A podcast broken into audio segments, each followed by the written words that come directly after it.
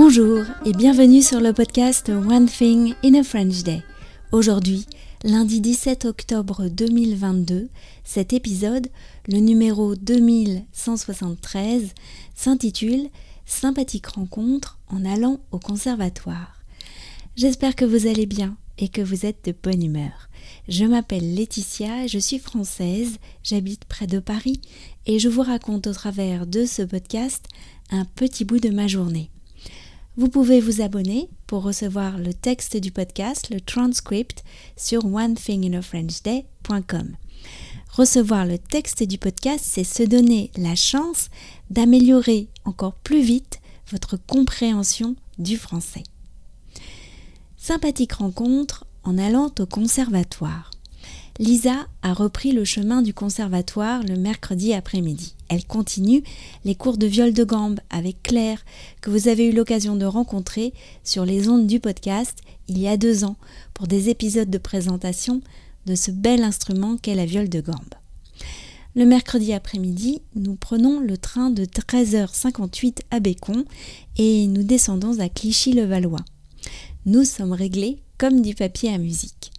Le trajet dure 5 minutes. Mercredi dernier, nous étions assises en face l'une de l'autre quand j'entends qu'on parle à côté de moi. Une jeune femme s'adressait à Lisa.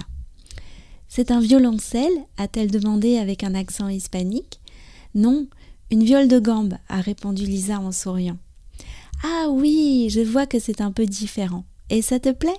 Oui, beaucoup. Je joue du violoncelle. Enfin, j'ai appris à Cuba. Je suis cubaine.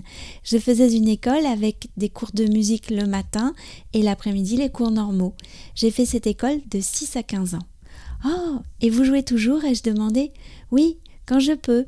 Tu as raison de faire de la musique. C'est très bien. Nous étions arrivés à Levallois. Nous sommes descendus après avoir dit au revoir à la jeune femme. Maman, elle était trop gentille, la dame, m'a dit Lisa. Tu crois qu'elle prend ce train tous les mercredis? Ah, tu voudrais la revoir? Peut-être. On peut faire attention la prochaine fois à monter au même endroit. Lorsque nous sommes sortis de la gare, Lisa m'a donné un coup de coude.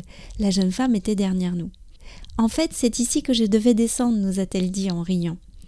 Tu sais, je voulais te dire, a-t-elle ajouté en s'adressant à Lisa, que mon métier, c'est médecin.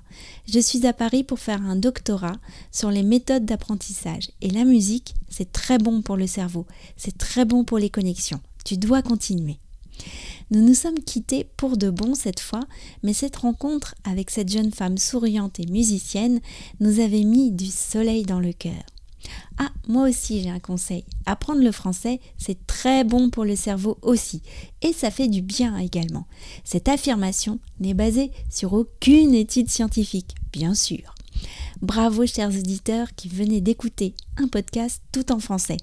Vous pouvez être fiers de vous. One Thing in a French Day, c'est fini pour aujourd'hui.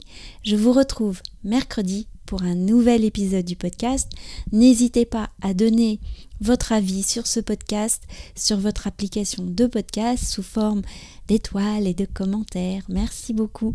Si vous avez envie de m'envoyer un message, voici mon adresse email frenchday@gmail.com.